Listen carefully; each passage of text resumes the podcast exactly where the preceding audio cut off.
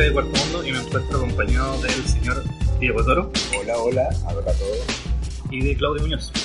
Hola, ¿qué tal? Yo te había dicho que yo quería que me presentara como editor en jefe de mi casa. Perdón, perdón, el, el editor en jefe de su propia casa, ese sí, Claudio. Muñoz. Muchas gracias por la invitación, estoy muy feliz. Y nos encontramos en Nos encontramos en Café Austral, que está ubicado en Varas, esquina Burles. Y me estoy tomando un delicioso café expreso, que es muy, muy rico. Y yo, ¿saben qué? No me van a creer lo que estoy mirando en este momento. Ahí, en, en- en dos mesas más allá hay, hay un mono sentado escribiendo en una máquina de escribir, un chimpancé, en una máquina de escribir. Es, de verdad es una cuestión inversible. Es como. Sí, está fumando incluso. ¿Uno no cachado? Sí, ah, no, es, eh, es un ser muy feo. Sí, no, me voy a confundir. En fin, vamos a preguntarle más tarde a qué se dedica por qué tiene una máquina de escribir. ¿Y por qué parece mono?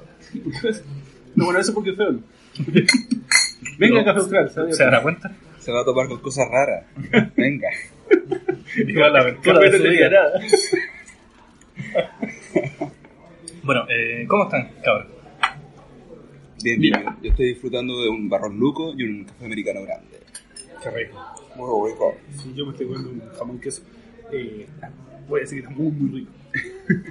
Oye, eh, ¿cómo estoy? ¿Es una pregunta existencial metafísica?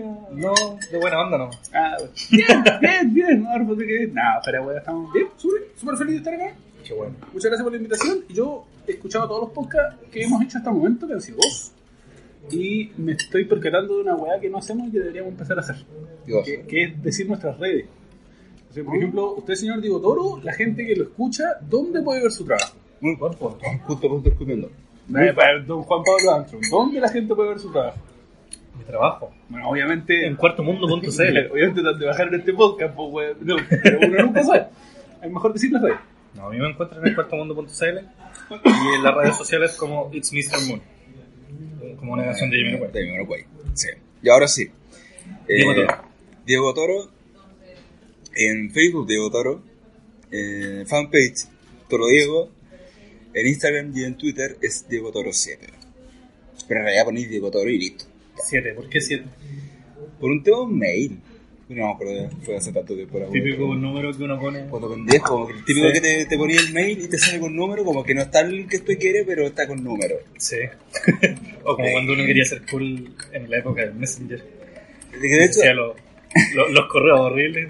es que de, de esa época de hecho, y de ahí viene mi apodo Caos, pues, weón. Mira. pero es por Claudio Antonio. Eh, Muñoz, pues. es que Claudio es la primera. Nah, no voy a contar esta weá. al aire. La weá es que eh, mis redes no me las sé, weón. Pero si buscan por. Pero las tienes. Por Claudio Muñoz Cabrera. to- todas son Claudio Muñoz Cabrera, pero Muñoz con N. Munoz. Claudio Munoz Cabrera o Claudio Munoz Cab o Claudio Munoz Cabrera Art. Busquen, busquen. Está en Instagram, en Twitter. En... Y para el próximo podcast te- te- me comprometo a traerlas anotadas, weón. Y, darlas correctamente. Y ahora menos Las va- podemos poner en la caja de información, ¿no? Por supuesto. Ah, ya, entonces sacamos eso. No, No, no llegamos ni una que- sí, en el caso mío, el, tuvo un Diego Toro dibujante cómic, una cosa así, o Diego, Diego Toro cómic en Google y, y también te aparece weá. para mí es terrible, weón, porque tú escribes Claudio Muñoz eh, Illustration, aparece un weón de Inglaterra. Sí, pero, pero es que es, es doblemente terrible porque de Inglaterra, weón, ¿cuántos ingleses, británicos? Bueno, de, de, de Reino Unido, que es UK, no sé si es Inglaterra o Irlanda, ¿qué? Claro. pero ¿cuántos británicos hay que se llamen Claudio Muñoz, weón? ¿Cuántos Muñoz hay que en Bretaña, cachai? Pues, y este weón va encima de ilustrado. bueno, claudiomuñoz.com, claudiomuñoz.com es un ilustrador. ¿Tú tenés página? Eh, no, no tengo un blog, eh, No. que lo uso como portafolio. Y, pues, pero redes media, todas las redes culiadas soletas, todas las tengo. Las redes modernas no. eh, Que ahora me acuerdo que tengo sitio web, que es torodiego.com. Ya. Oye, vamos, redescubriendo las propias redes. empecemos, vamos al tema, güey. Por supuesto. 10 minutos hablando nosotros. Si para eso estamos. no. bueno, el tema que nos convoca hoy es el de guionistas de cómics en Chile. Porque uno siempre que habla de cómic, eh, usualmente las conversaciones derivan a los artistas de cómic. A los dibujantes, que son básicamente los que más... Es muy loco porque incluso nominativamente, cuando tú decís casi cómic, en la cabeza de la, de la persona que está hablando contigo, Bueno, el buen dibujo. dibu- dibujante. ¿cachai? Claro. Este bueno es dibujante, este bueno es de mono, ¿cachai? Sí. No, no se piensa en las otras partes de la Las otras de aretas del cómic. Claro. Weá que. Entonces, eh, esta es como una, una inquietud personal que tenía y se les planteo a ustedes para, Voy a hablar para conversarla aquí. No, para nada. Vamos De hecho, voy más a escuchar. Porque, bueno, eh, como decía, siempre uno piensa más en los dibujantes, pero ¿qué hay de los guionistas? Para empezar, eh, ¿cuántos guionistas pueden nombrar así al voleo. al voleo? Mira, yo siempre soy de los que dice que en Chile por lo menos hay entre 50 y 100 dibujantes de primer nivel que no tienen nada que enviarle a nadie en el mundo. Y guionistas yo digo que mínimo, mínimo, debe haber entre 20 y 50. Mínimo. De buenos guionistas. De tipos que tienen oficio. No digo que viven de esto, pero sí que trabajan y publican seguido. A ver si, a ver si me sale. Eh, no, no lo vamos a contar, pero a ver si me sale. Yo, A ver si llega a los 50. Claro. Eh, bueno, tampoco los he leído todos, pero no, no. Gonzalo Llanedel, por ejemplo, Nombraron unos poquitos, ¿sí? eh, Pancho Ortega, no, no nos vamos a tener en cada uno y pido disculpas por anticipado a los que se me van a olvidar ¿ah? y ustedes interrumpan y miren la cuchara porque así hacemos el conteo entre todos.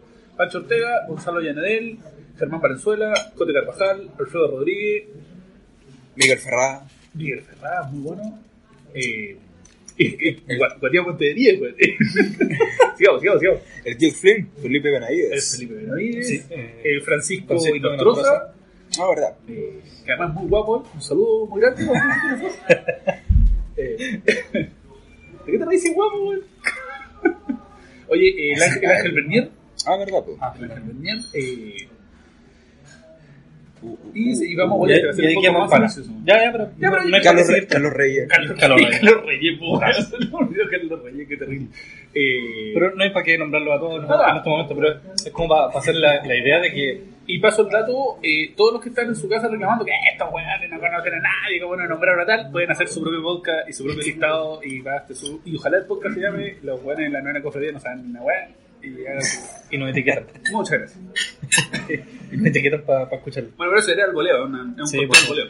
Y eso pensando principalmente en, en- en personas que son netamente guionistas, que no hacen de, de autor completo, que es otra lista que vamos a tocar hoy en día. Hoy día. Pero bueno, para empezar la conversación y darle un poco más de, de injundia. De pimienta. Claro. eh, partamos con el primer punto que sería, ¿qué es lo que hace un guionista? ¿Cuál es la función del guionista en, el, en la construcción de un, un cómic? Ustedes que son dibujantes y, muchas veces reciben guiones, ¿cuál, cuál, cuál ven ustedes que es la, la, la tarea de- del guionista al momento de, escribir? Yo como lo veo, lo veo en dos fases. Primero las instrucciones que le envía el dibujante y después el trabajo final. ¿A qué me refiero? Que primero el material que le envía el dibujante igual puede variar en el camino. Porque de hecho, después que uno le entrega las páginas, el guion se vuelve a hacer. No todo, básicamente en el tema de los Yo diálogos. soy de la idea que debe ser así. Que, que no, no hay manera de que no sea así. Igual, igual depende del Yo, guionista. yo Hay guionistas que son medio hueones y que, y que son cuadrados. Sí, pero lo normal es que después de que el guionista te mande el guion y el dibujante lo interpreta, la historia cambia. Es otra. Es otra. Y es imposible Sí. que el dibujante dibuje lo que el guionista tiene en la cabeza, principalmente porque lo normal es que los guionistas piensen en palabras, no en imágenes. Exacto. ¿cachai? Y, y, por ejemplo, en la mente de alguien que piensa en palabras, la palabra lágrima desplaza lo mismo en espacio que la palabra no sé, micro. No, no voy a Sí, contar las letras, no voy a contar las letras, pero para dibujar una micro tú ocupas el doble espacio que para dibujar una lágrima. Sí, pues, es verdad, es verdad. Entonces, eh, muchas veces te piden cosas que al escribirlas suenan súper bien, como que el tipo salta y. No sé, pues, Hace sentido en narración. Claro, claro. Y después al dibujarlas no, no tiene sentido, ¿cachai? Como a través de los dedos de la mano se ve el castillo y viene saliendo Pero el ejército ojo, del hay- castillo. pero ojo, y ahí viene la interpretación del dibujante. Por Entonces, supuesto. ¿cachai? Que a eso voy. La- la- la lo que el dibujante va a interpretar nunca va a ser lo que el guionista escribió. Va a ser lo más parecido posible, pero va a ser va a pasar por este filtro que decíamos otro día del dibujante, que es único en el mundo, Claro. y se va a devolver el guionista. Entonces el guionista, si es bueno, ¿cachai? Porque Claro. también, pero también puede ser que la interpretación del dibujante sea una mierda, pero si lo que hizo está bien, o si es bueno, el guionista lo va a tomar y va a reescribir encima de eso. Sí, pues. ¿Cachai? Siempre va a ser otra cosa. Va a estar y va a aprovechar las, las fortalezas del dibujante. Ojalá. Ojalá. Si el guionista es bueno. Sí, no, o sea, el- yo recuerdo que el... Perdón, todo esto era para darte la razón, güey. Sí, no, no, no me siento... en algún momento me sentí atacado, tranquilo. No, pero por ejemplo yo recuerdo que el Alfredo Rodríguez me contaba el trabajo, la, la manera en que trabaja con el Drake Y, y básicamente lo que él potencia en Drake, Ellos dos trabajaron en el lado B. sí, no siguen trabajando en un montón de cosas. Sí, creo que ya más de 500 páginas publicadas entre los dos. Sí, pues y tiene una manera de trabajar con Drake que le saca provecho al, al, por ejemplo, las acciones.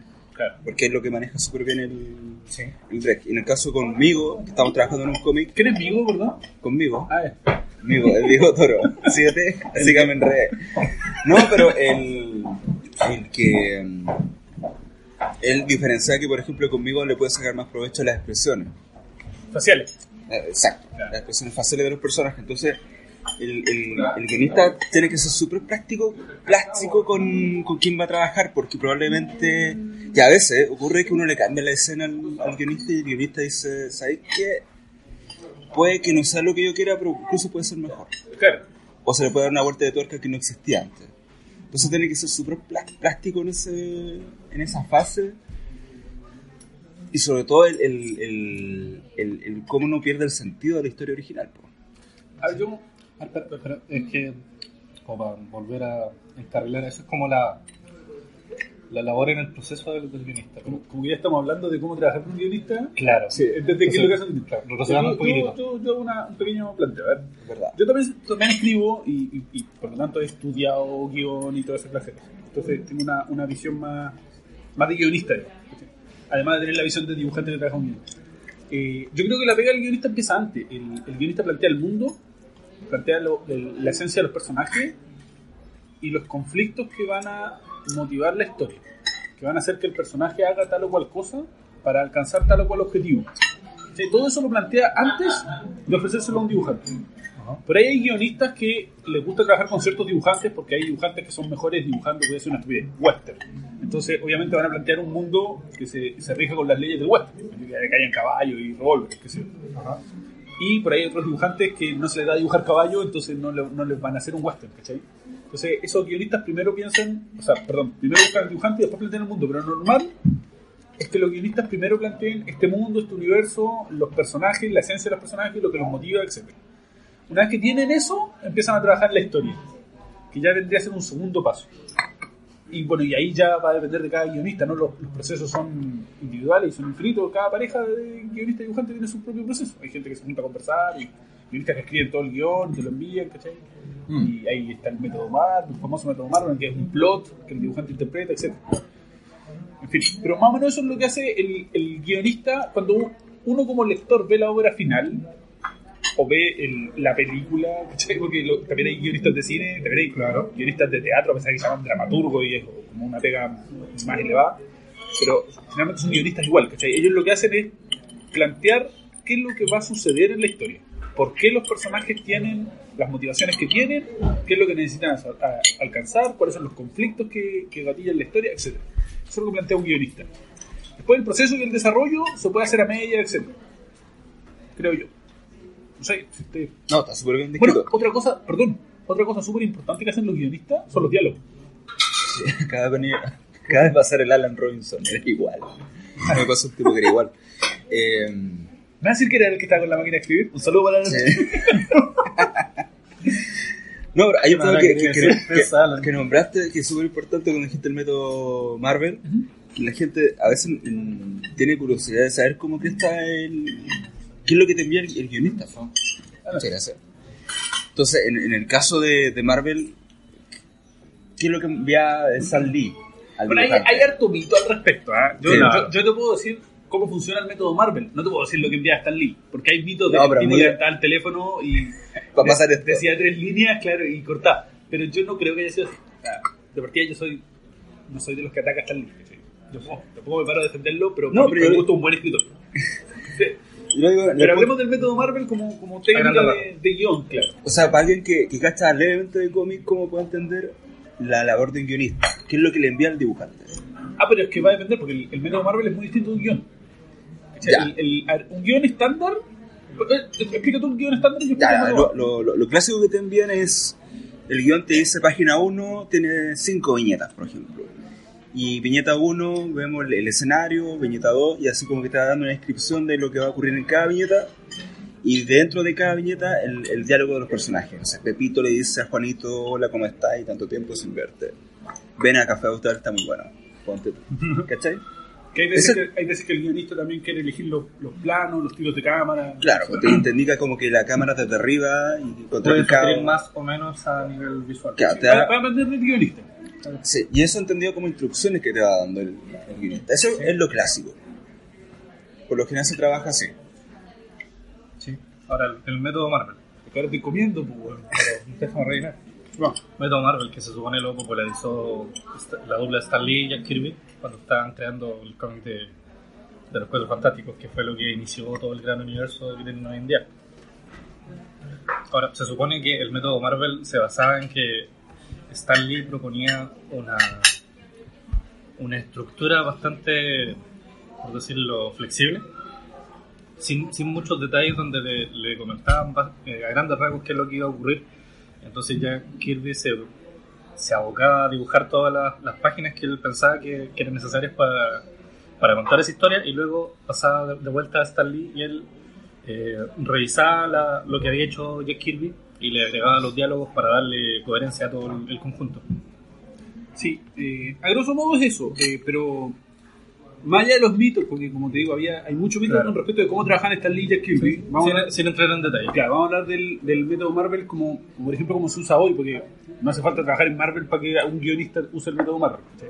Básicamente No- no lo que está hace, patentado. claro, el, básicamente lo que hacen los guionistas es mandarte un plot o un argumento. Se me salen las palabras en inglés, bueno, los gringos le dicen, los, perdón, los eh, estadounidenses le dicen plot a los argumentos. Eh, lo que hacen es mandarte un argumento de lo que va a pasar, ¿cachai? Básicamente lo están contando como si fuera un cuento. Eh, en- entra Pepito en la sala y, ¿cachai? y hace tal cosa.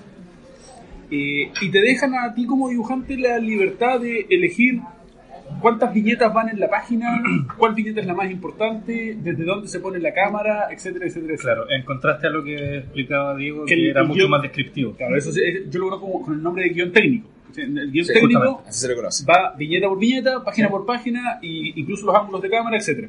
Pero hay otro, hay un, hay un intermedio que se llama el método italiano, o Ya. el guion a la italiana, en donde los guionistas hacen solamente las viñetas. Ah, que venía con corrupción, una Claro. ¿ya? ¡Qué huevo! Un saludo para todos los amigos italianos. Que El-. El que, eh, no, por el, el cómic italiano, weón, sí, hay una escuela el El fumetto. No, eh, sí, pero... El fumetto. Entonces, el, el método guion se basa en que ¿Ya? el, el guionista escribe solo las viñetas, ¿cachai? Viñeta 1, tanto, viñeta 2, tanto, con descripción, con peticiones de, de tiros de cámara y esa clase de cosas, pero nunca se para por página.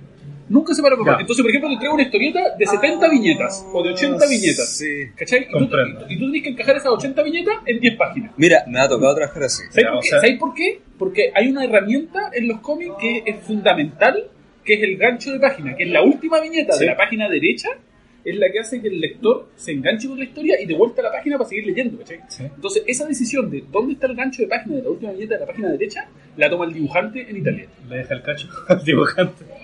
A mí me tocó trabajar así y el cacho lo, lo, lo asume uno. Y la peludo. Por ahí Sí, no, yo, llegué al punto, o sea, yo no llegué al punto de decirle al cliente, sabes que prefiero que tú me digáis al menos dónde termina la página. Porque si no, eh, Mira, yo he sabido de, eh, por ejemplo, Pancho Ortega, él escribe las páginas dobles, ¿cachai? Está la página Sí. 2.3, la 4.5, la, la 6.7, ¿cachai? Ya, pero no dice dónde termina la, la página. Él, él te dice dónde termina la página par. El gancho lo decide, pero Ya. la impar lo decidís tú. ¿cachai? Ya, o sea, te, da- te da una, Tú estructuras ahí la, La la doble doble, página. claro, te da una, una bolsita con viñeta y entre esta página y esta otra Claro. página que le sigue, Claro, el, pero es, un, es un, un intermedio con lo, que hacen, con lo que hacen los italianos. claro. Otro intermedio. Claro, es que, es que como te digo, la- las formas de trabajar No, son infinitas. Sí. Y vamos a llegar a eso. Vamos a llegar a cómo se trabaja con, con guionistas. Pero eh, creo que está, está, está descrito ya lo que hace Bueno, ¿no? colgándome de- de- del ejemplo que da de Pancho Ortega. Don Francisco Ortega eh, partió como, bueno, es periodista y partió escribiendo libros. Claro. Y él dio el salto a guionizar eh, cómics. Entonces, eh, ahora vamos a abordar el, el llamado escritor y guionista. Esa ver- ese extraño ser que salta desde la- los libros a, lo- a las viñetas. Eh, ¿qué, qué opinan de ese fenómeno? ¿Creen que el, el salto siempre es positivo? ¿A veces funciona mal? Eh, no sé, lo sienten tal vez como una invasión. Sea, Diego Gris. A ver, yo, Expláyese. yo creo que uno se le toca toparse con un guionista así, y va a trabajar con un guionista que viene del mundo de más de los libros, por decirlo de alguna manera, es cachar si en el fondo lee cómic también. Yo, sé que yo, yo tengo una postura con respecto a este tema. O sea, tú nunca haces Pancho Ortega, pero todo lo que vamos a mirar no tiene nada que ver con Pancho Ortega, ¿cachai? Eh, Claro, no estamos hablando específicamente Claro, de estamos hablando específicamente, de él, no necesariamente. Eh, no es ni incluyente ni excluyente. A mí me parece, me parece súper bien, súper bien que haya escritores de libros, mientras más famosos, mientras más bacanes, mejor, que estén apuntando a la historieta. ¿Cachai? Tiene un problema por ahí técnico a la hora de trabajar con ellos. ¿Cachai? Uno como dibujante, claro, si el tipo viene del mundo de los libros y realmente no sabe cómo funciona la historieta y no entiende la historieta, y por ahí te toca un tipo que tiene un ego enorme que no quiere entender cuando tú le decís, mano, no se puede mostrar un plano de lejos y de cerca al mismo tiempo, no funciona. ¿Cachai? Si tenía ese, es un problema. Pero lo normal es que esta clase de tipos, que escriben muy bien, primero que hacen muy buenas historias. Lo normal es que hagan buenas historias. O sea, trabajan en ese. Lo segundo que tienen un público cautivo muy grande. Y lo tercero es que tienen una entrada en las editoriales grandes, editoriales importantes. Entonces, las editoriales grandes o las editoriales importantes del mundo, ¿eh? esto no es un fenómeno que pasa solo en Chile, se están volcando hacia la historieta gracias a que estos escritores se están volcando hacia la historieta. Está un poco de moda la historieta como la niña bonita con la que todos quieren bailar. Sí, en Argentina está pasando harto. Está pasando en todo el mundo. Para donde volquí hay un escritor bacán que, que está haciendo una versión de su libro o un spin-off de su libro o otro libro de él con un dibujante. ¿cachai? Muchas veces la editorial le busca al dibujante.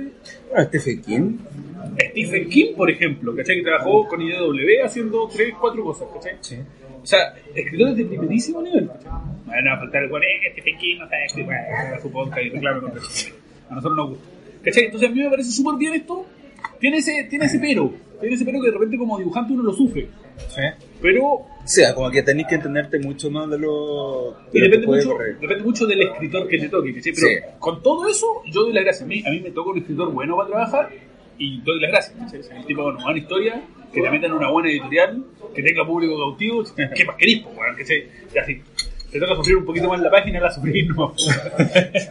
Ahora, ¿crees que hay una, alguna diferencia muy notoria con alguien que derechamente da el salto, por ejemplo, un periodista que directamente se lanza a hacer guiones de cómic, no- versus alguien que haya que tenga un bagaje literario antes, que haya publicado ¿Te, libros está- te estáis tirando a guionista? No, yo no. Ah, me dijiste periodista. Es que, Pero yo no soy es que en, periodista. general, es que en general los periodistas son personas súper Son personas cultas, son personas que leen. Porque sabes que yo creo que independiente de ser periodista o no sé, puede ser cocinero, ¿cachai? El tema es si entiende el lenguaje del cómic. No, Al sé que no, voy a diferir contigo, vamos a tener un debate súper entretenido aquí y nos Ya, vamos a agarrar a combo. Yo creo que el tema no es si entiende el lenguaje del cómic. Si el tipo no entiende el lenguaje del cómic, da lo mismo porque para eso tiene un dibujante que entiende el lenguaje del cómic. ¿cachai? Ya, es verdad, Y sí, es verdad. El, el tema es que su ego le permita apoyarse en el dibujante para esa clase de cosas.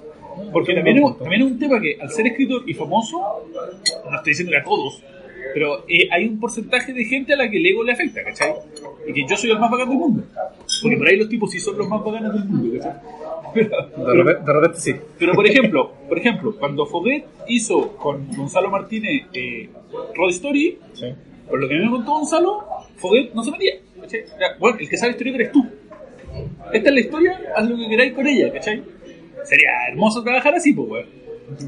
Pero, ¿cachai? No, pero es verdad que, que el tema vamos por ahí, por el que el cacho se lo come el, Claro, el claro. dibujante. Entonces, entonces si, el, si, el, si el escritor entiende eso, si el, si el escritor entiende que él no sabe de historietas, o no sabe del lenguaje de la historieta, y descansa sobre lo que sabe el, el dibujante, no debería haber problema, porque él aporta lo que él sabe, pues, sabe mucho. ¿cachai? No, es verdad, sí, tienes razón. La y los, convención. y los combos, Sí, no, que verdad. No, Ah, convenciste. sí, Ya, ya. punto para mí, anota un puntito. 1-0. Usted ah, en su casa, Tiene que votar. tiene que votar quién ganó este debate y tiene que llamar al cinco. Hashtag novena cofradía Diego. Tiene que venir a dejar el novena cofradía Claudio. No, mi, mi hashtag personal es después ¿por qué no me quiere nadie? Ah, sí. Cierto. Bueno, pero eso con, la, con el acercamiento de, lo- de los escritores eh, bacanes, Sí. de los escritores con, con trayectoria y todo al mundo de la historieta, yo... No, a a uno le cuenta que es positivo. ¿eh? Sí, en sí, ese sí. sentido, como comercialmente, sí, algo necesita el, el cómic que comercialmente lo apoye. sí, ¿cachai? absolutamente. También, ahora, me vino que quizás no están. en el caso de, de Jodorowsky con, fue con Moebius como trabajaron, porque básicamente parten de... Es que no fue tanto del libro, sino que parte del, del asunto de, de la película. La de- película, de claro. Dune. Sí, el- Que no resultó, hay frustrado de Duna. sí, pues como no Sí. resultó, se dedicaron a hacer, eh, dijeron, bueno, como es la manera más, más, más básica y barata de poder hacer el, la, lo, la más, misma lo más cercano el- al Sí, lenguaje. po. Y eso fue hacer el cómic. Yo tengo entendido que básicamente Jodorowsky le actuaba la, la escena a, a Algo así como el método Marvel, pero más excéntrico. Sí, era un método Marvel de Sí. estilo Jodorowsky. Es como que iba a la, iba a la, ca- iba a la casa de... Sin, sin, sin, Sin ano- anomancia. anomancia. No, no, No, sabemos, no sabemos. Yo tengo entendido que iba Jodorowsky a la casa de Moebius y estaba todo el día actuándole la escena.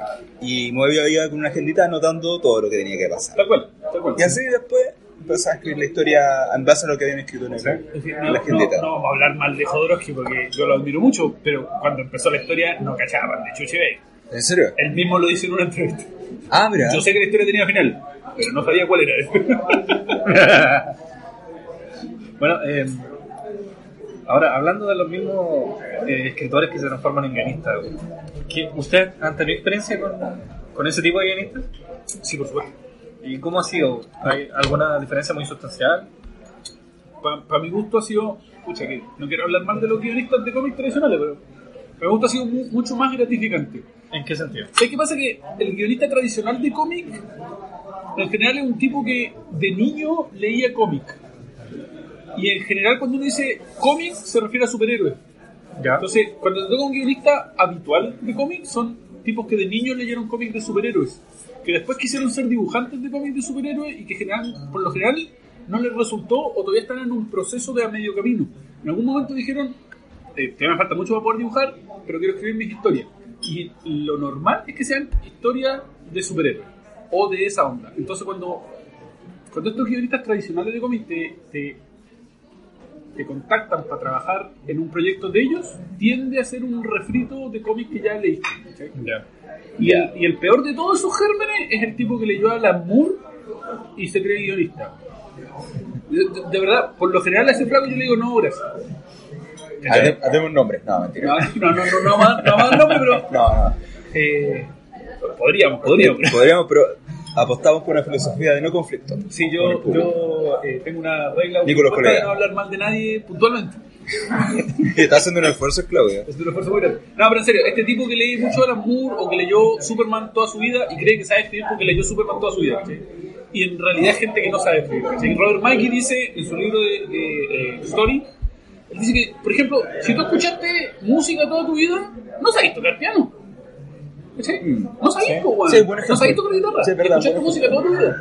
¿Por qué si leíste cómics toda tu vida creís que sabías escribir cómics? ¿Cachai? Voy a apreciar bien, probablemente. Claro, eres- puedes Pero- ser buen lector. Claro. Sí. También depende del acercamiento que haya tenido con, con el cómic. El acercamiento crítico. Sí, claro, depende la, la visión que haya puesto. Pero por ahí hay ciertos resortes de cómo funcionan los mecanismos de la historia que puede que no los entendáis, ¿no? sí, ¿cachai? Puede que de manera intuitiva sí, pero si no lo estudiaste, igual no los entendáis.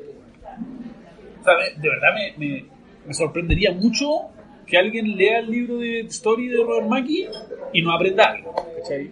Que es un curso de guion, es, para mi gusto, el mejor curso de guion que existe, ¿cachai? Ya. Y si tú lo leí y no aprendís nada porque ya todo eso lo sabías de manera intuitiva de puro leer cómics toda tu vida, Quiere muy bacán. no, no lo creo. No, no creo que a alguien en el mundo le haya pasado. ¿cachai? Eh, pero es. Bueno, ese creo que es la gran diferencia. Pero eso, tú lo leíste para empezar a escribir tu historia. Para aprender a escribir guion. O sea, Ah, igual el, el Alfredo Rodríguez, que para mí gusta un muy buen profesor de guion, él recomendaba en un video de él no leer primero a Robert Mackie, empezar con otros libros antes. Por ejemplo, el de Seafield. Y, y- yo le hice caso, porque Alfredo era un buen muy grosso. Entonces, primero leí Seafield, bueno, primero había leído otro de Lomena, después uno Seafield, después me leí con Robert Mackie, ¿cachai? Porque de verdad es un libro que tiene... tenía razón? Sí, es un libro que tiene mucha injundia, ¿cachai? Que cada 10 páginas aprendís algo que te vuelve a la cabeza, como quiero escribir otra historia para aplicar lo que aprendí en estas 10 páginas. ¿cachai? Y es un libro borde como de 600 páginas. bueno. Esti- estimado oyente, hice una pantomima con la mano que representaba como 8 centímetros entre el dedo índice y el pulgar. Porque ahora la gente yo sé que no ve lo que uno hace en los podcasts. No. Bueno, por eso, por suerte. Mi, mi, para, terminar la idea, para redondear la idea, yo creo que la, la gran diferencia que hay entre los guionistas tradicionales y los guionistas que vienen del mundo de la escritura es que los, El, el bagaje. es claro, tienden a ser personas que han leído muchísimo y de todo. O sea, Son, son personas mucho más cultas de lo que es uno, por ejemplo. Y esa weá para mí gusto siempre. Sí, es verdad. Es que a mí lo que se me viene en mente es el asunto de, de uno como dibujante, ¿eh? A Sí. de la otra perspectiva. Lo que te puede gustar un tipo de historia y lo que te puede salir bien como al ¿Cómo decirlo? Hay cierto tipo de historias que si bien em, no son tan llenadoras, te sale mejor dibujarlo. Porque te entendí mucho mejor con el, con el, con el guionista, porque el estilo te sale mucho mejor. Y así como hay otras historias que a lo mejor eh, la historia es muy bacán y te llena y todo el asunto, pero tu estilo a lo mejor no, no, no lo abarca Una necesariamente. weá dramática de dos tipos conversando en la plaza. Sí. Una historia toda raja de dos tipos conversando en la plaza. Y la otra una historia, Pero no una historia de mierda, pero de, de, de autos voladores y de son Sí. muy divertidas de dibujar. Sí, así. Hay Ahora- distintas combinaciones. Sí, ahora pensando, por ejemplo, muchas veces uno lee un cómic y dice, oh, ay, sí, el, el cómic era súper bueno, a pesar de que el dibujo era malo. ¿Hay casos contrarios? Sí, por Por supuesto. supuesto. Por supuesto. El dibujo, Claro, que el dibujo eleve un cómic, un guion mediocre. Te lo voy a hacer corta. Todo image de los 90. sí. Claro, porque contrataron a Alan Moore, a Neil Gaiman. Pero en general, en general las historias de Image eran malas.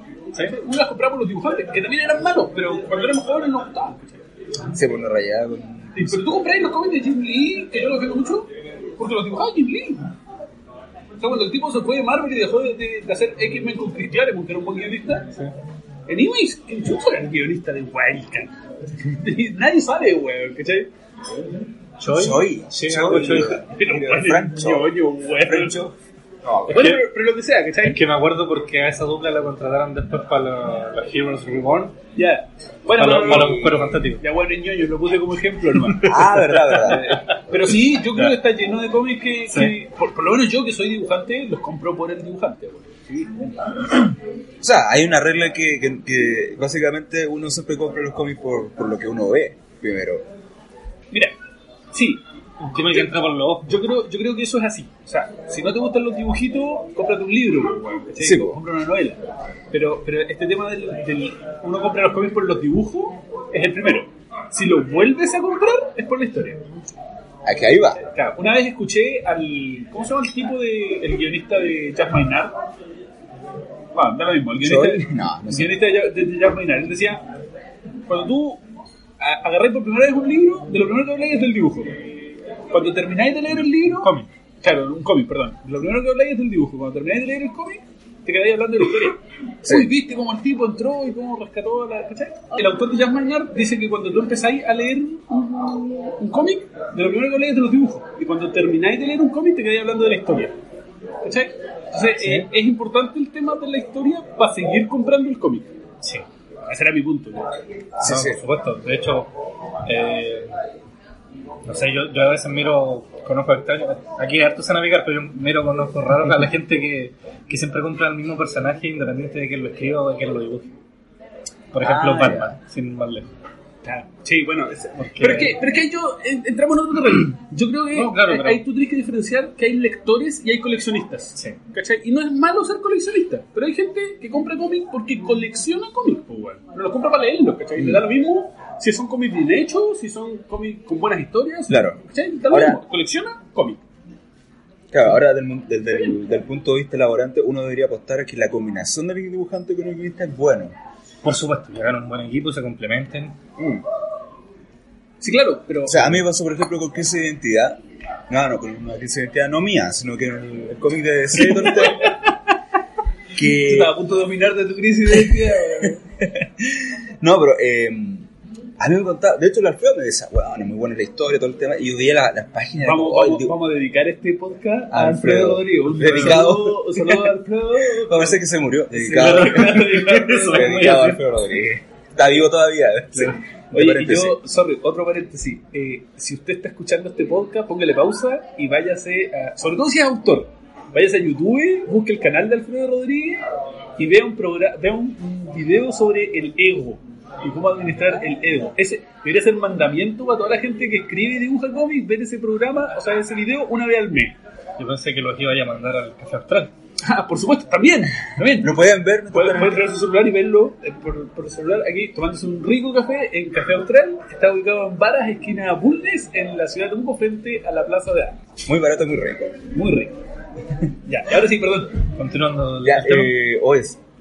Se te No, fue, o sea, Se te fue la weá, estás hablando de Alfredo. Ah, no, no, y claro, y, y dijo, bueno, lee este, lee esta Ah. historia, todo el cuento, ¿cachai? Y el dibujante lo encontraba muy fome. O sea, lo veía como que, como que yo quería Jim Lee, Rex ¿cachai? Morales. Pero un guion de él. Sí. Rex Morales, no. No, no, no. Comediante de crisis de. de Ah, ya, perfecto, ya. Sí, de hecho era un escritor de... Rod Metzen. Mm. Sí, era eh, como un escritor como de novela... Sí. como thriller, algo así. Sí, una cosa así. Y... Ya, espérate, me perdí, me perdí, yo soy retrasado. Explíquenme la weá de nuevo. ¿Qué, qué pasó? Identity Crisis. ¿Ya? Crisis. ¿Es uno de esos cómics malos de DC? No. Sí. Ah. Ah, un cómic bueno de DC. Sí. Para mí es malo. A mí me gustó Caleta. Para, pero ¿cuál Pero- es? ¿La crisis del 80 la que dibuja Pérez? No, no, no, no, no, nada que... No, mira, es 2000 algo. Antes de la. de Infinite Ya, Crisis. eso es uno de los cómics malos de DC. Ya. Antes de Infinite Crisis. La cosa es que lo guioniza un, un, un escritor de, de libros. Ah, bueno. Como de thriller. Ya. Eso. Entonces, yo me gustó como más de misterio, ¿cachai? Ya. Sí. Entonces, Sí, cuando... la historia se, se envuelve en, En un de asesinato. de un asesinato, todo el tema, ¿cachai? Entonces, más que superhéroe es como una historia de, de Batman, de hecho, que va resolviendo weas. Pero el asunto es que cuando empecé a leer el cómic, empecé a cachar, sí, pues este es el dibujante que tiene que estar aquí. No, y no a James Lee, ¿cachai? Claro, A pesar de que no te la- inicialmente. Porque la Claro. historia, que la historia daba. Sí, Ahí tú empecé a entender Ah, que este dibujante es el que tenía que ser tu historia. Porque a pesar que, no sé, si lo hubiese dibujado Lee en primera vista, claro. hubiese sido más interesante, cuando empecé a leer la historia, Donde Empecé se, da, a donde se da ese mismo ejemplo que decís tú es en Walking Dead. ¿ya? ¿Cachai? El dibujante actual de Walking Dead, que no sé cómo se llama, eh, Charlie Adler. ah, el Charlie Adler, es un mal dibujante. Pero para Walking Dead funciona perfecto. Y el primer dibujante de Walking Dead, que era Tony Moore, ¿Eh? es un excelente dibujante. Pero tiene una onda tipo superhéroe. Y para Walking Dead no servía. Ah, mira. Tú, tú leí el primer Walking Dead, el primer eh, TP de Walking Dead. eh, Seis números. Claro, el, el- Ya. el paperback. que- O sea, como visualmente era... Claro, era muy lindo, pero parecía un cómic de superhéroes, pues, weón. ¿Cachai? Igual que tiene que tener esa atmósfera de que está todo hecho mierda, que la sociedad se fue a la mierda, ¿cachai? Y Charlie Adler, funciona perfecto. A pesar- de, a pesar de Que no dibuja tan bien. Claro, no ni la mitad de dibujante de lo que es Tony Moore, ¿cachai? Pero su estilo encaja perfecto en esa historia. Mira, o, sea, que- o sea, que el, que el guionista tiene que tener buen ojo con, con el tipo de dibujante o que sea, es. Robert, es Robert Kingman. Para mi gusto, uno de los mejores guionistas que hay en la actualidad. Sí, lo que pasa es que a mí me ha pasado con, con, con algunos guionistas que me dicen, ¿sabes que Yo me tomo el tiempo para elegir el dibujante. Sí. Y te elegí a ti porque no sé, bla, bla, bla, bla, bla, ¿cachai? Es que los gringos tienen eso. eh, ahí entramos en otro terreno. No sé si terminamos el punto como para, para cambiarnos de. Estamos. No, Todavía no estamos en este. ¿En qué estamos? Estamos, estábamos en el escritor guionista y vamos a pasar a trabajar con guionistas. ¿Pasamos de, de lleno? ¿Qué, qué iba a decir? Puta, es que eh, hay una diferencia entre los, los guionistas que te contratan, los guionistas gringos y los guionistas chilenos, pues, weón, que Ya. eh, es sustancial. porque- Ya, pausemos ese video. Eh, bueno, ahora pasamos al. Ustedes como dibujantes trabajando con guionistas. Tú eres dibujante. Yo trato, A ver, intento. Eh, bueno, eh, aquí se dividen en dos, dos grandes aristas que lo que habíamos conversado antes, que era uno cuando el dibujante y el guionista se, se juntan para crear un proyecto y presentarlo a alguna editorial para publicarlo en conjunto, y otra es cuando un guionista se acerca a un dibujante y lo contrata para que trabaje con la historia que Ya. él ya tiene lista. o sea, conversamos las dos al mismo tiempo. ¿Sí? Démosle nomás. Puta, yo quería empezar con, con esta diferencia que en realidad no, tiene- no, no, no es el eje central, no es la médula de lo que vamos a hablar, pero hay una diferencia entre eh, los, los guionistas gringos con respecto a lo que decís tú, que como que se preocupan por elegir el dibujante adecuado para la historia. Sí. Entonces, ellos tienen una historia y sienten que funcionaría bien con una atmósfera de un dibujante de tal tipo, ¿cachai? Uno que usa el bloque de negro, en fin, un estilo cartoon, lo que sea. En cambio acá se da mucho que el guionista busca como un dibujante bueno, ¿no? El que está Un disponible. dibujante que, que sepa hacer bien la pega y a ese dibujante lo trata de cambiar. y le dice, no, no, no, no, no, hácemelo más serio porque este guion requiere una- un estilo más serio. Y como, bueno, pero yo dibujo un cartoon. ¿Cachai? ¿Por qué no buscaste un, un dibujante que trabajara serio? ¿Cachai? Por decir una estupidez, ¿no? Porque- No, no, te cacho. Ahí yo tengo una, una teoría que yo creo que es por el, la oferta de dibujantes. Yo creo que hay harta oferta de dibujantes súper variados. Lo que no hay es plata para contratarlos, weón. Lo normal es que los Claro. guionistas chilenos no te paguen. Es lo normal, ¿cachai? Que se trabaja en, modo- en, en- en base a colaboración. Que está súper bien. Sí. Pero cuando. el- Es una opción válida. Claro, pero, pero cuando los guionistas tienen plata para contratar a un dibujante, yo creo que tienen más libertad para elegir a qué dibujante quieren contratar. Porque, por ejemplo, aquí sería súper lindo que un guionista un día se levante y diga: Mira, yo quiero trabajar con Claudio Muñoz. Y me llama y dice: Pelado, ¿te interesa hacer una historia? Sí, pero cobro tanto. Ah, chucha, cagamos. Entonces, Hasta llegamos. Sí, la, la diferencia sería que, que te diera una vitrina tan buena o que la historia y tengáis el tiempo además de hacerlo, ¿cachai? Y las ganas. La- claro, porque que la, historia... las ganas son las que mandan, ¿cachai? O sea, yo creo que ahí, ahí el factor fundamental es que esta historia es tan bacán que la tengo que dibujar yo. Porque creo que es buena. Sí, sí, tan necesario. O sea, se te llega con una historia mala, no creo que te vaya a gastar tiempo que no vayas a ganar plata. Claro, es que si llegan con una historia mala y me pagan por página, yo no tengo ningún problema. No, lo diferenciamos. No, pero claro, hablando Claro, cuando, claro, no hay, cuando no plata. Cuando no hay plata. Claro, cuando no hay plata. No, cuando, cuando uno le pagan, Ah, bueno, hace, hace cosas buenas y hace cosas... Eh, Sí, con, que- hasta con minifalda. Yo, si me vieran es culpa mía por cómo me he visto, pues, weón, ¿cachai? El, una wea. el, Haga su podcast después viendo el, al tío Claudio. Saquen a Claudio Muñoz de la novena compradilla, por favor, weón.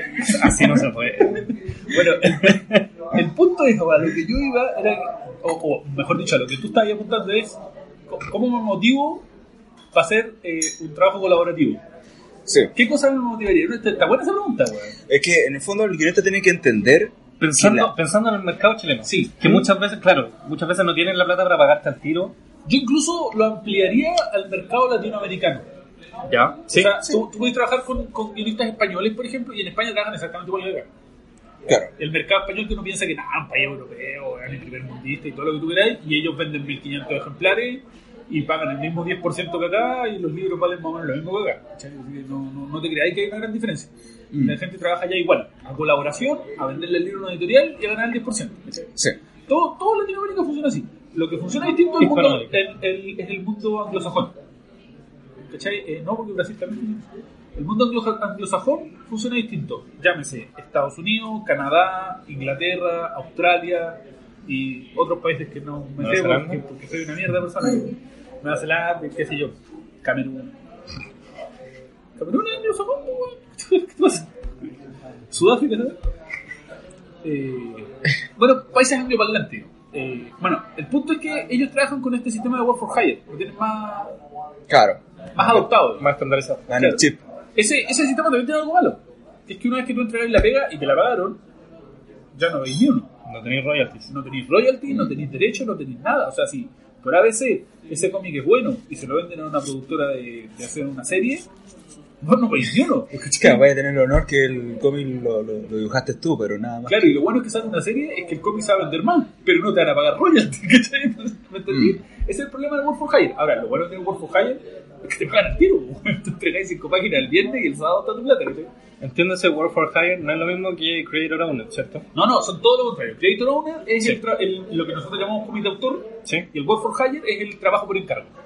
¿Cachai? Donde te- alguien te contrata por dibujar cierta cantidad de páginas. Lo usual es que uno cobre una tarifa por página Por supuesto. y entregáis y. Mm. Después se publica o no, ya no es tu problema. Y eso es como, siempre son los, los, los contratos así. Lo normal es que en el mundo anglosajón bueno. se necesita. Muchas gracias. Nada. Pero en el mundo eh, Hispanoamérica, digamos, o Latinoamérica, funciona más con el modelo de autor, el creator owner, en donde el, el guionista y el dibujante son dueños a partes iguales de la historia y se la venden a una editorial. Pero en realidad no se la venden a una editorial, la editorial no compra la historia, la editorial lo que compra son, son la- los derechos de explotación de la historia. Entonces la editorial puede editar, imprimir, publicar, distribuir la historia y venderla pero la historia sigue siendo del dibujante y del guionista. ¿cachai? Y ellos, después, por ejemplo, se la pueden vender a una productora de cine, que sea adaptación a otros medios que sean. O se la pueden vender a otra editorial de otro país. O pueden pasar 20 años y volvérsela a vender a otra editorial del mismo país. ¿cachai? Entonces, el, la- el trabajo de editor igual te termina dando plata a la larga. Pero, Claro. hay- pero es un trabajo a largo plazo. Sí, y el, el adoptado en Image, principalmente. Claro, Image trabaja con el sistema de Creator Owner, con la Sí. diferencia de que Image tiene un departamento de adaptación a otros medios en donde ellos como que son tus agentes. Claro, tienen, están como dedicados a eso. Claro, ellos a manejan, la adaptación. ellos manejan tu obra y te quedan creo que con un 35%, lo cual es un muy buen trato. Un muy buen trato porque los tipos tienen contactos directos con Sony, con, ¿cachai? con Sí. Warner, etc. Ahora, sin ir más lejos, Viewers de Alan Robinson. ¿Mm? eh, ese, ese trabajo fue Ese es Creator con esa modalidad, ¿cierto? No, ese es Creator, eh, perdón, ese Work for Hire, yo lo hablé con el Alan Ah. y a él no le pagan ni uno. Una pena. Ya se acaba de tener el honor que la serie en Netflix, ¿o ¿no? La serie en Netflix. Creo. La verdad no me acuerdo. Claro, el problema, es que, el problema es que ahí el cómic estaba basado en un libro. Además. Y la serie está basada en el libro.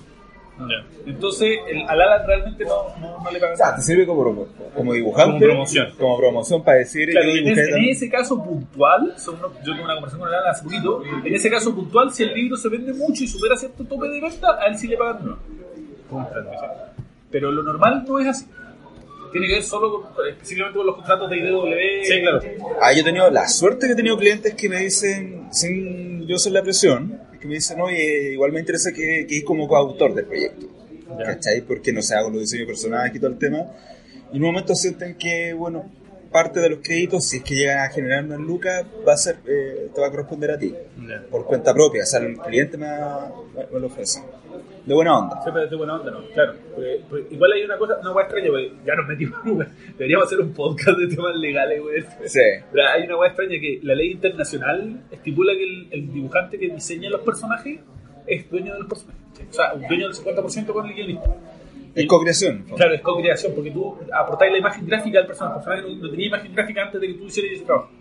Eh, y, y- pero Estados Unidos desconoce la ley internacional. Cuatro, cuatro o cinco países en el mundo que desconocen y tienen su propia ley de derechos de autor de ellos, ¿cachai? En donde no funciona igual con el resto del mundo. ¿cachai? Como la política internacional. Ya, pero no nos vamos a meter. ¿Será de derecha? No, no, esa era la talla del episodio anterior. De la semana pasada. Oye, este, Claro. este, este señor sigue escribiendo con la máquina de escribir, escribe, escribe, se escucha un clac, clac, clac, clac. Es una máquina de escribir de. de Olivetti. ¿Ah? Olivetti. Claro, Olivetti. De. No, no le alcanza la marca de la máquina, pero es muy feo que está con una camiseta y fumando al lado con una máquina. de. Se le está pidiendo que deje de fumar y no lo hace. Y no hace además está al lado del lobo que dice que fumar. Es como un mono por feo. Es como un mono por feo, exactamente. Entonces, ¿en qué estábamos? Estábamos hablando de cómo es trabajar con guionistas o las Sí. diferencias entre el proyecto y un. Sí. ¿Algo más que agregar a ese, a ese tópico en particular? Bueno, yo tengo muchas cosas que hablar, pero estoy hablando mucho que hable de Diego Toro. No, pero yo creo que ya tocamos todos los puntos en ese sentido, ¿no? Bueno, ahora pasamos a otra, a otra lista del A- Además que se me olvidó cuál era el punto, pero... Estamos dale. trabajar, trabajar con guionistas. con guionistas y las dos modalidades de... De, por encargo y por. Ah, pero mira, mira, Ah. estábamos hablando de claro, la diferencia de trabajar por encargo y, y por, y por autor, por, ¿Mm? por proyecto de autor. Y tú me habías preguntado cómo era, el, qué- me motivaba a mí a, aceptar proyectos de autor. po, porque autor, claro, en Chile. La motivación lógica. Yo te decía que el, el- más que en Chile es el mercado hispanoamericano. Porque a mí me gusta, eh, y lo estoy a nivel de sueño, ¿ah? a mí me gusta pensar mi carrera como autor eh, a nivel sudamericano más que en Chile, porque Chile es muy chiquitito, ¿cachai? Para todo, el mercado es chiquitito para todo. Claro, Chile es chico de, de tamaño, o sea, de, de personas, vive muy poca gente. Entonces, eh, no, no hay gente suficiente para sostener una industria editorial. Mm. Entonces, uno tiene que pensar en poder vender esos libros después en otros países. Hasta en México. Puta, México sería hermoso, pero. Sí, Sería muy pero- bonito que, que se formaran más redes de, de editoriales para que eso pase más Sí, sería muy bonito, pero Por ejemplo, ahora se están dando ciertas eh, coediciones chileno-argentinas. por ejemplo, Eh, la semana pasada tú recomendabas una coedición uruguaya-argentina. que además ellos, esas dos Sí. editoriales, eh, Loco Rabia y Grupo Belerofonte, Sí. tienen muchas coediciones. Sí, y hace poquito Acción Comics anunció una, una edición de la senda, no, perdón, de El Ejército de Dios en Brasil. Sí, lo escuché. Y además, en una entrevista que le hicieron en Uruguay, Claudio Álvarez dijo, un saludo al tío Claudio Álvarez, dijo que estaba haciendo un libro con Rodolfo Santulo y con un dibujante chileno. Dibujante chileno, pues, se llama Claudio Muñoz el dibujante, weón. ¿Cómo no puede ser nombre? Hicieron la desconocida, weón. El No, tocayo es con Muñoz. Rodolfo Santulo y con un dibujante chileno, weón. Antes lo llamamos igual, weón. En fin, bueno, Y, pero, no, pero- y no recuerdo el nombre. Claro, pero cosas, cosas como esa, como Sí. dibujante de un lado, guionista de otro, o sea, Rodrigo López con, con Luciano Saracino, ¿cachai? Claro. Eh, Alca- entiendo que Alcatena con Pancho Ortega, o sea, hay muchos proyectos que están cruzando o editoriales o eh, autores. Sí. Y eso es muy interesante a nivel eh, Cono Sur, pongámosle un nombre. Claro. No, y punto tú lo del Rodrigo López, eh, las ediciones que después sacan es una cuestión que pasa, pasaría piola en el mercado europeo. La raja, sí, la, la de primer nivel. Bueno, eso tiene que ver con, con Chazam y, y la editorial Rayo, más que, ¿cachai? Ah, pero está metido Chazam también. Es que la editorial que publicó editorial- en Chile es ¿Ya? la editorial de Chazam. De Daniel Chazam, ¿no? De- Ya. El, el debut de editorial. ¿Sabes que Te juro que Rayo estaba- Comics. Estoy quedando mal parado, pero sé que no El, sabía. el especialista que trajimos, weón. Sí, weón. No, él, él fundó una editorial que se llama Rayo Comic y su primer libro publicado es este de Rodrigo Ese. López con Luciano Saracino. Herbert West, Mira, carne fresca. Sí, lo vamos a recomendar un día esto. Pero eso, el punto es que ahí, ahí se están cruzando varios proyectos con autores de acá y de allá, ¿cachai? Y Sí. están saliendo cosas súper interesantes. Sí, son muy buenos porque Gerardo, Geraldo Borges, por ejemplo, que se vino desde Brasil, yo creo que él- a través de él se hizo el contacto con, con la Y- editorial y, y brasileña. entiendo, entiendo que, por ejemplo, Salvador Sanz y otros dibujantes argentinos, eh, Lucas Varela, que yo, publican mucho en Brasil también. Sí. Está, está muy bueno esa- Sí, ese fenómeno que ese, se está dando. Ese, sí, ese enroque weón, de, de países latinoamericanos. Y Brasil sí que es un mercado muy grande. weón. Sí, ahora, vol- eh, volviendo a otro punto, el- la- hablando de las editoriales, de, de Claudio Álvarez eh, y de, de Un, Chazam, un saludo para el tío Claudio, lo queremos mucho. eh, el tío Pantalla, Tío Claudio. eh, Al, guionista chileno. Claro, al, al editor chileno. Al editor- al editor chileno. Perdón, al editor. sí, un editor chileno. que va a publicar ese libro en el que estamos trabajando con Rodolfo. Eh, quería entrar ahora al tema del el, edi- el guionista editor. Aquel guionista que para poder publicarse crea su propia editorial. Y un fenómeno bien particular que se ha dado en, Chile y es básicamente como nacieron casi todas las editoriales pequeñas independientes que, que hay en este país. Actualmente, por ejemplo, Mítica Ediciones, Acción Comics, Ariete Producciones, Dojitia, no, no sé hasta, hasta dónde... Sé que Oscar Sala escribió un- una historia pequeña, pero Pero, pero empezó a publicar más a Arcano- Gonzalo Llanero. Arcano Cuarto, Arcano eh, Cuarto, Anfibia, Anfibia. Está, está lleno de, de editoriales que, cuyos editores fundadores son guionistas. po. Claro, y necesitaban algún outlet Sí, para, poder yo, no, sé si, sí, sí, no, es que no, lo- no lo miraría como, como en menos, ¿cachai? Me parece No, para una hueá súper válida. Eh, yo incluso lo ampliaría a Estamos más, analizando a- un fenómeno. a más allá de los cómics, más allá de los guionistas de cómics. Yo creo que todas las editoriales pequeñas, en realidad es un mundo en el que, que no, no, no me meto mucho, pero todas las editoriales pequeñas como independientes de, de literatura ¿Mm? también hacen eso, ¿cachai? También lo- los editores fundadores de una pequeña editorial que publica libros de terror, por ejemplo, yo te apuesto que ese tipo de escritor. Me, me suena lógico, ¿cachai? Me, su- me suena lógico que cualquier cosa que, que- que las editoriales grandes no estén cubriendo, cualquier Sí. nicho de mercado que las editoriales grandes no estén cubriendo, sea un autor de eso el que funde una, una editorial pequeña que intente cubrir ese nicho. Eh, pero sí es un, un- una- un fenómeno súper interesante de analizar. Sí, es súper interesante. Y ahora, eh, no es lo mismo ser guionista que ser editor. No, Por supuesto. No, son pegas completamente distintas. Entonces, eh, no sé, pues, ¿cómo, ven eso ustedes en Chile? ¿Cómo creen que han funcionado esas editoriales comandadas? A mí, eh, me, por- me- a mí me, me está, me está dando la sensación que es una etapa transitoria. El, el hecho de Ya. que... como un eh, proceso en el está- crecimiento está- de la historieta Sí, en me- el mercado. Me parecía que lo de la editorial se justificaba en un anhelo, anhelo también de tener tu propia editorial, Sí. Pero que quizás no era tan necesario. Ponte tú, en el caso de Cote Carvajal, en el fondo buscó una editorial ya establecida para poder publicar su historia, la del Cardenal, Sí. ponte tú.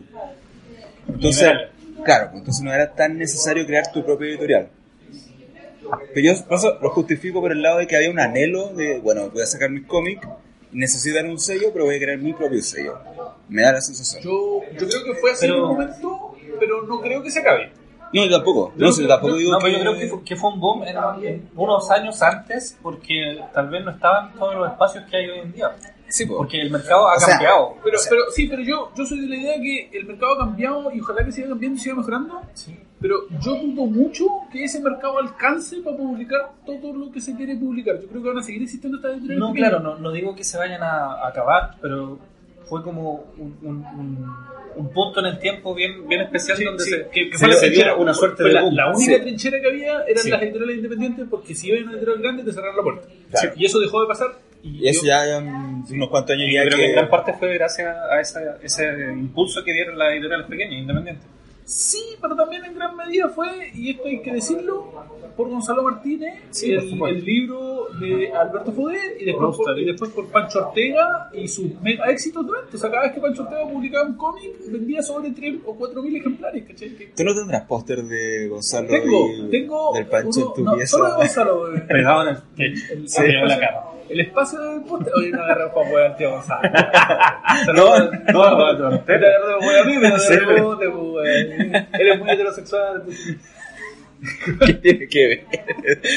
Mi admiración lo voy a poner nervioso.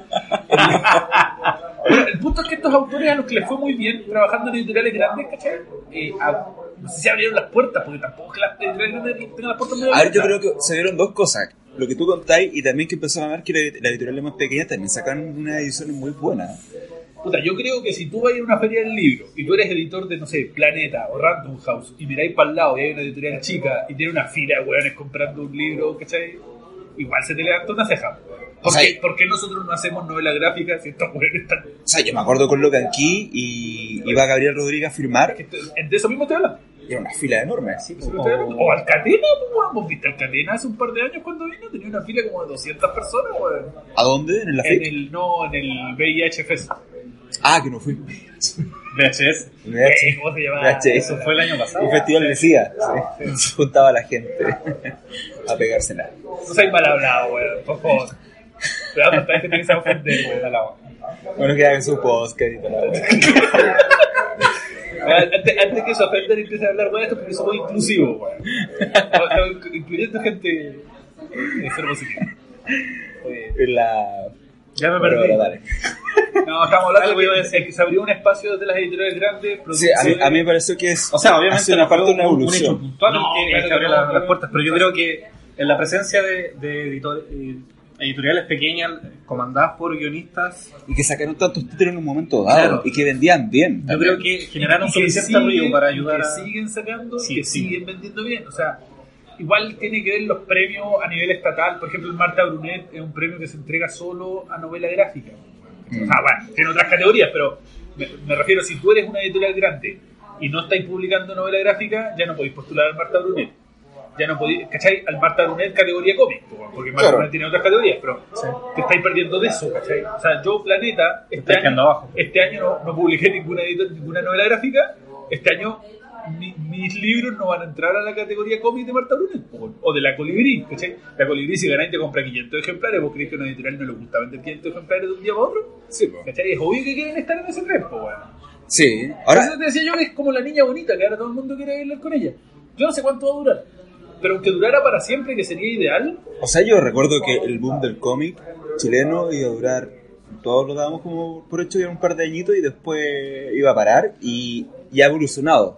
Sí, yo creo que Bajó sí. de intensidad, pero sigue Pero evolucionando. yo creo que parte fundamental para que esta rueda siga girando son esas editoriales chicas que decís tú. Por eso yo te digo que no creo que sea transitorio, no creo que se acabe nunca. Además que yo Yo creo que van a seguir apareciendo nuevas editoriales pequeñas que también van a ser fundadas por guionistas o por gente que quiere publicar Claro, esto, lo, esto lo podemos como asimilar a, a lo que en algún momento se fue con, con los sellos disqueros, ¿cachai? O sea, que los sellos disqueros independientes te dan la, la experiencia como más de hecho en casa, que se puede experimentar más, de que te da más libertad, pero no te, no te ponía tanto como lo que te puedes poner una editorial grande, ¿cachai? O sea, la, la editorial grande, la ventaja que tiene es que tiene gente exclusivamente para ver el punto de venta, distribución, promoción y todo el tema.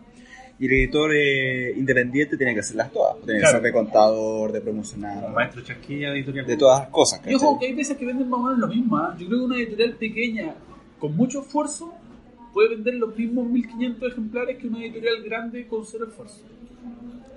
Puede O sea, hay un montón de libros de editoriales grandes, Planeta, Random House o lo que queráis, que venden 1500 ejemplares o 1000 ejemplares, Mm. ¿cachai? Que son los números que maneja una editorial pequeña.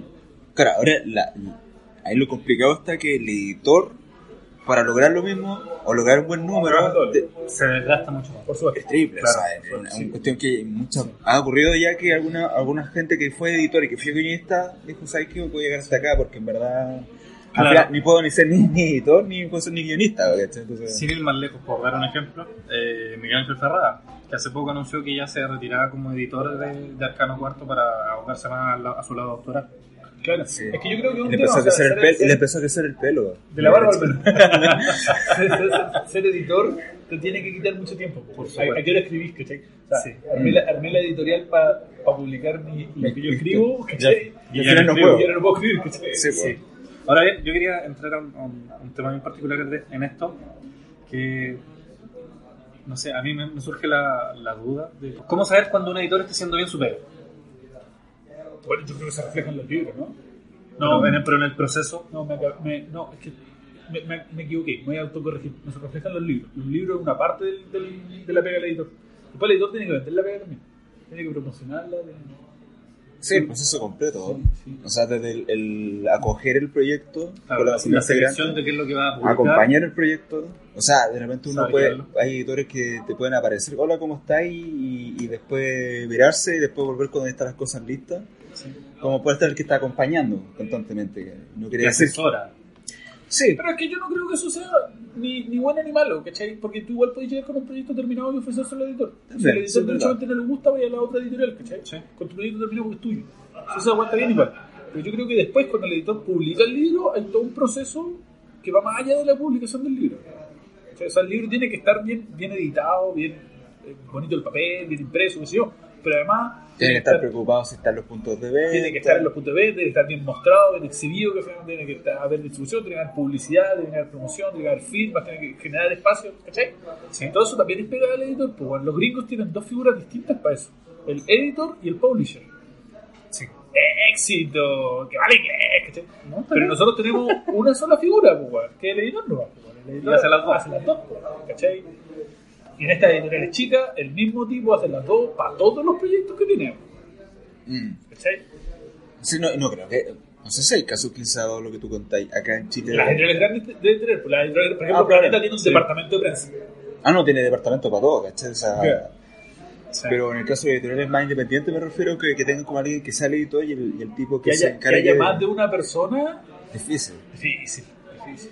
Generalmente Mm. la, la otra persona es un diseñador gráfico o cosas así. Sí, es verdad. Algo, algo más puntual. Eh, bueno, y ahora pasamos al, al último al último punto de la noche, que sería de la velada, que sería el autor completo, aquel que dibuja y hace los guiones. Con palta, tomate. Claro. El autor con palta, tomate, mayo. Y bueno, aquí en esta mesa tenemos un ejemplo de, de este tipo de autor. Muy mal ejemplo, güey. Y si no les gusta el autor que trajimos, pueden hacer su propio podcast también. El señor dibujante chileno, El chileno. Mister, Mister dibujante Sí, chileno.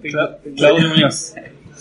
Tú eres un, un autor completo. Sí. ¿Cuán- ¿Cuándo comenzaste a, a trabajar de esta manera? Yo, es que yo creo que al revés, ¿cachai? Yo, yo mi, Tú, mi- mi- querías mi- ser desde claro, el principio. mi primer, mi primer acercamiento a la historieta fue como autor completo. Ya. ¿cachai? Yo escribía y dibujaba mis propias historias en el cuaderno de matemáticas, porque odiaba matemáticas. ¿cachai? Entonces, eh, después en el proceso, claro, uno aprende que es más fácil ganar plata dibujando que escribiendo. ¿cachai? Eso. O eh, haciendo el, el cómic entero. Entonces, el, el tema de ser autor integral. Qué, qué, qué curiosas las palabras, integral y completo, dos tipos de comida distintos. Entonces, uno aprende que ser autor integral es más difícil ganar plata o es a más largo plazo. ¿Qué comía? El pan integral, pues. Ah. Yo pienso más como el libro integral.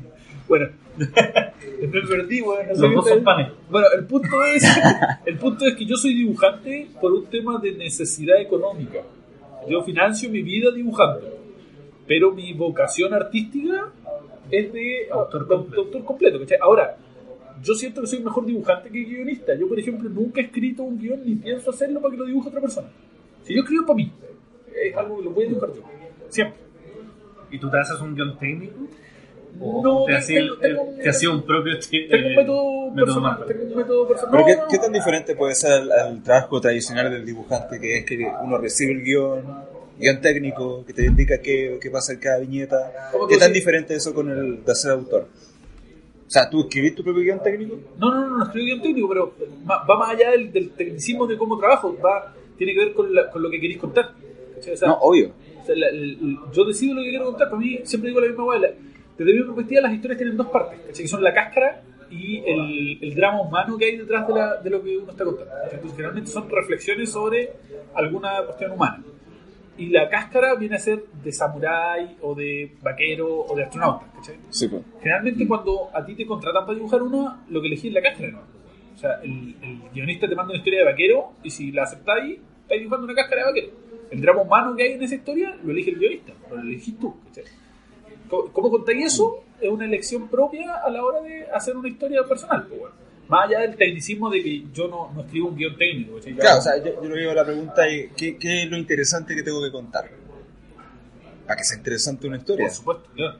Sí, ¿cachai? uno tiene que tener cosas interesantes que O contar. sea, a mí, por ejemplo, esa pregunta me ayuda a, a cachar que yo, eh, dibujante de autor, no, no, no lo sé, porque no tengo, no tengo nada. Creo que la gente lo va, se va dando cuenta, Tú pero no tienes vocación de, no, nada. de, de autor de autor, completo. porque no, no hay nada interesante que contar, por lo menos por mi parte, ¿cachai? Me encanta mi pega, me encanta dibujar, pero no tengo nada que contar. Claro. Ahora tenéis tenéis cosas. Por ahí no te interesa contarlas, pero sí tenéis cosas interesantes sobre las que hablar. Claro, y abordando un poco eso, ¿no? ¿No te Pero- pasa de repente que, como, no sé, te cansa contar historias de otras personas? No, no, no, o sea, yo cacho que te cansas si la historia en verdad no, no, o, está mal hecha, Si no porque, enganchas con ella. porque a lo mejor la idea es buena, pero está súper mal escrita Sí. y es un dolor de cabeza dibujar esa wea. Claro. O sea, me ha pasado con, con guionistas que están como recién partiendo y que la historia está súper mal armada, y los personajes son poco interesantes, todo está un suplicio. Pero pagarme. Pero, por ejemplo, en la mayoría de los cómics que estoy trabajando ahora, por ejemplo, Sí. me, me encantan la... O sea, lo leería, ese, ese cómic, ¿cachai? Independiente del dibujante que soy yo. Pero el, la historia es buena, entonces da gusto dibujar una historia buena, bien escrita al menos, ¿cachai?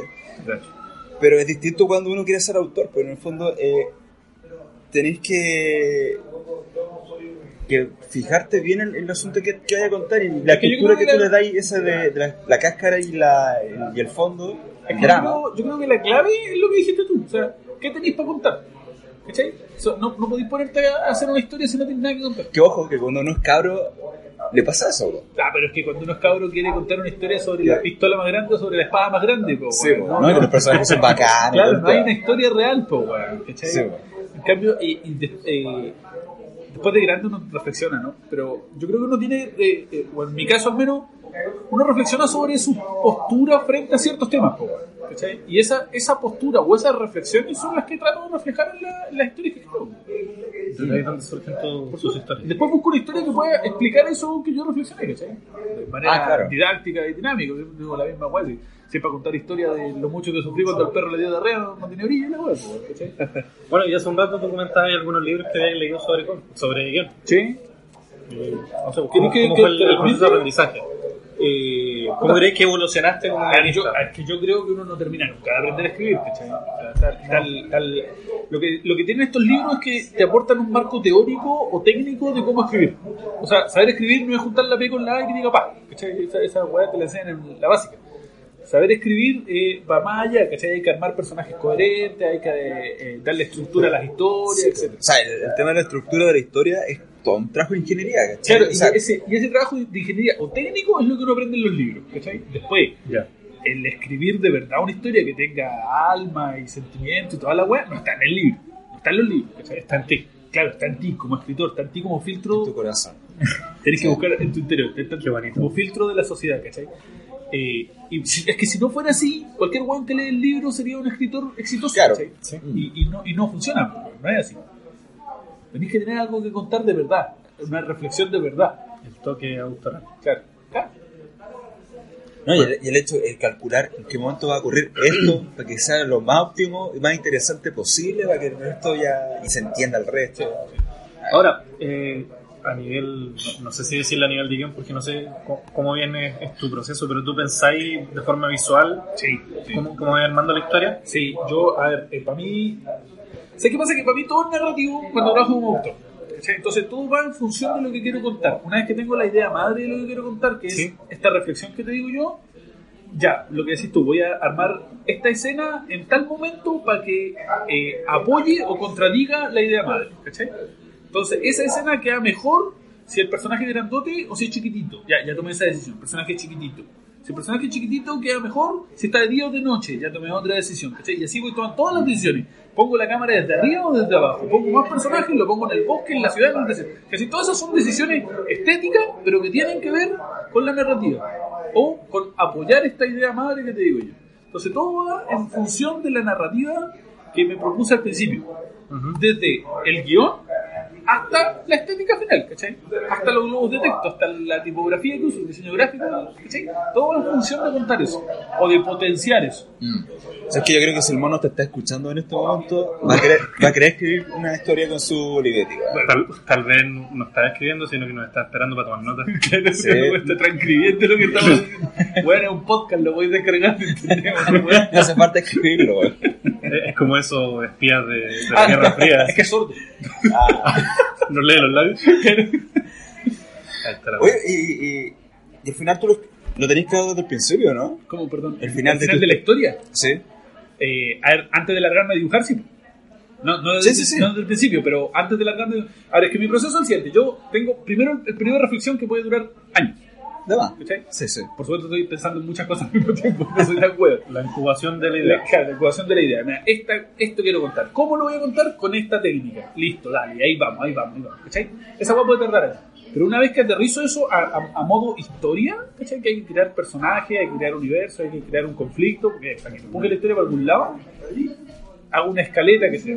Que es una herramienta de guion, básicamente uno enumera las escenas y eh, dice, en tal escena pasa algo. ¿cachai? Claro. esa- con esas escaletas yo trato de darle estructura de tres actos, trato de darle sentido a la historia, ritmo, todo con la escaleta. ¿cachai? No empiezo a dibujar hasta tener la escaleta completa. Ya, para que la gente igual tenga una idea, es como cuando te preguntan, oye, ¿qué pasó hoy día en el capítulo de Dragon Ball? Ya, mira, por ejemplo, una, una película que todo el mundo ha visto, que es Matrix. La escaleta de Matrix sería escena 1, la Trinity arrancando a los policías por arriba de los techos. Escena 2, el Neo Sí. despertando después de haberse quedado eh, trabajando en la, en la noche. Hasta tarde. Escena 3, ¿cachai? Básicamente así. Son Sí. los, como le dicen los gringos, los beats.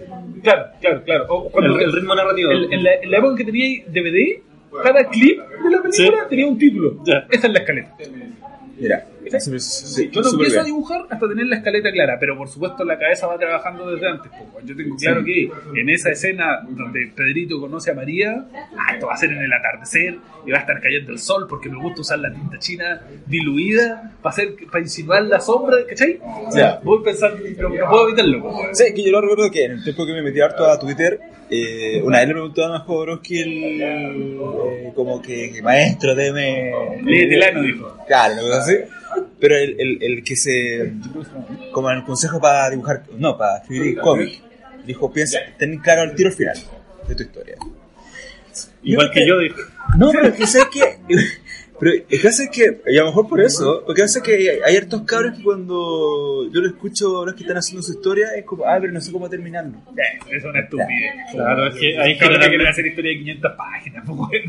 Aparte, yo creo que están pensando como en escenas bacanes que quieren hacer. Sí, pues. No, no, y mi, después, ¿cómo las meto a una Mi, mi historia? historia se trata de un personaje que tiene una espada grandota y una moto. Es una historia que siquiera un personaje, güey. Sí, pues. Bueno, ¿cerramos? Sí. Eh, ¿Qué les pareció el, el tema en general? Ah, pues sí. Sí, redondo, algo que agregar. Es que gacho que se empezó a agregar cosas, vamos a- No, pero- va a ser otro punto más. Yo, Puntito yo- final, es que pero- yo, yo creo que este tema da para hacer 50 podcasts más. No, Sí. además, y vamos, vamos a ahondar, a ahondar en otro, otro de estos puntos más a profundidad, tal vez. ¿Sabes que yo lo que podía, lo que podía hacer como cerrar como, dibu- como dibujante, y solamente dibujante, que por ejemplo yo hace un año atrás tomé un taller de, de guion. De y, de y lo hago bien. no, pero el taller de guion Titulado y la, y la- con distinción máxima. en, en la caja de crédito así como dibujante titulado, titulado de hueón. no, pero el, el hecho de que uno, igual como dibujante, tiene que entender cómo funcionan los guiones. De todas maneras. Sí. Para, poder, para poder entenderte con el guionista. Para poder dar el énfasis que necesitáis en la viñeta que O sea, tú cacháis cuál, cuál es la escena clímax y ahí tiráis el splash page, pues, weón. No lo vayas a tirar Claro. el. Como Ron Life, el que tiene splash page en cualquier lado y después cuando hay una escena clímax la weá no tiene peso. weón. Claro, Sí. no es verdad. Es verdad. Eso podría cerrar como, Sí, como idea general. Un consejo para los dibujantes. El consejo para el dibujante. Ahora yo creo que una, una cuestión de que, a propósito de que hablaste del ego, todo el asunto, el dibujante igual tiene que, que, que primero entender lo que quiere comunicar el guionista, antes que querer dibujar lo que él quiere dibujar. Es fundamental entender qué es lo que quiere y para dónde lo quiere llevar el, la historia. ¿Cuál es la parte humana que va a contener la cáscara? Drama humano, el humano. No, incluso por el, por el lado técnico, por el lado técnico tenéis que entender para dónde va la historia, porque a veces le podéis poner mucho énfasis en las primeras viñetas, y resulta que la énfasis tenéis que colocarse al final, ¿cachai? Claro. O a veces hay guionistas, o sea, perdón, hay dibujantes que van leyendo el guion a medida que van avanzando con las páginas. A ver, mira, digámoslo así. Hacerlo lo más explosivo y dinámico posible todo el tiempo no funciona. Tú tenés que guardarte los explosivos y lo dinámico para cuando lo necesitáis, ¿cachai? Y para que eso se vea explosivo y dinámico, el resto de la historia tenéis que hacerlo más calmado. con cámaras más tranquilas, con viñetas más tranquilas. ¿cachai? En contraste. Si no, te queda Michael Bay, pues, weón. Que todo Sí. es explosivo y dinámico y Todo la weá se grande. vuelve plana, ¿cachai? Sí. Sí, pues. Entonces, por eso es fundamental el hecho de que, como dibujante de cómic, tenéis que primero entender lo que tenéis que dibujar. Sí, de acuerdo. Bueno, y con eso cerramos el tema de hoy, que eran los guionistas de cómics eh, en Chile y en general, cómo, cómo es el proceso narrativo, etcétera.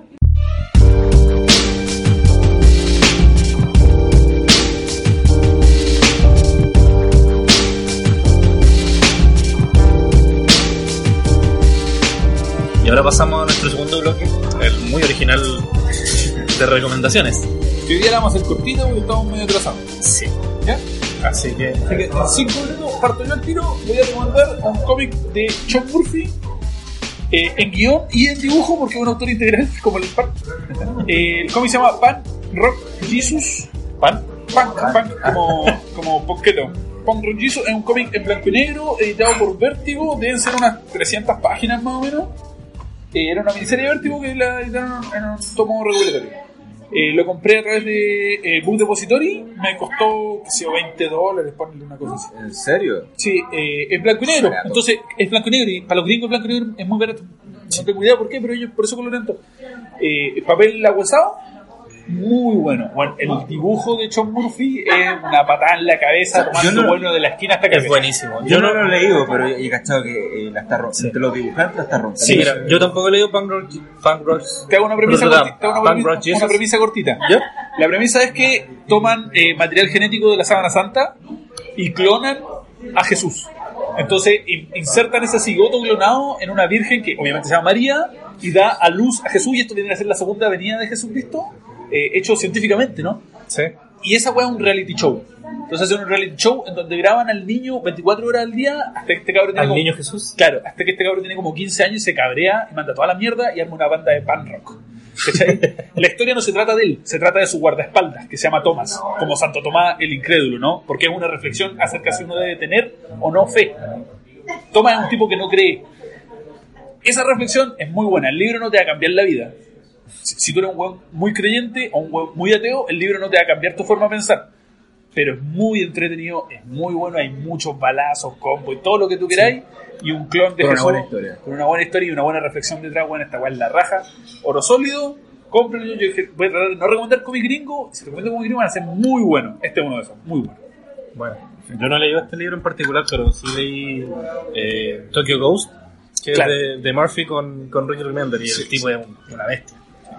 No, yo cachado que entre los dibujantes está, está Es que, rompiendo es que está de moda ahora, pues está. Sí, está de moda, ahora está haciendo algunas historias en, en DC con, con el Joker, unas unas bien, bien cuáticas. Bueno, mi recomendación es el Club de los Juguetes Perdidos de Pedro Peirano, otro artista integral. Pero, pero, y guion. pero, ¿Peirano el de los 31 minutos? Así es. ¿Y es dibujante? Sí. Sí. ¿Este es el Tulio o el Vuelvo Doque? No, este es Tulio. Ya, De hecho, él, él también hizo en. No me acuerdo cómo se llama la, revista. Sí, Chan- Chancho Cero, en el no sé cuánto del Mercurio, creo que era. En la zona. Era La zona de contacto. Era, muy graciosa esa zona Yo de leí el, sí. compila- el compilatorio. Sí, igual lo tengo, pero. eh, Hoy día traigo el Club de los Juguetes Perdidos, que guion y dibujos de Peirano y color de Valentina Silva. Y se trata de. Bueno, es un, es un grupo de, de personajes muy particulares que, que son al estilo bien 31 minutos, muy coloridos, muy. eh, muy pintorescos, por decirlo así. Que en el primer volumen son dos, hasta ahora al menos, no sé si sacarán una continuación, pero en el primer volumen tienen una aventura en, en base a, una, a unas piezas de un mapa de un tesoro perdido, donde hacen un viaje por, por muchos lugares muy alocados, se encuentran con personajes muy divertidos.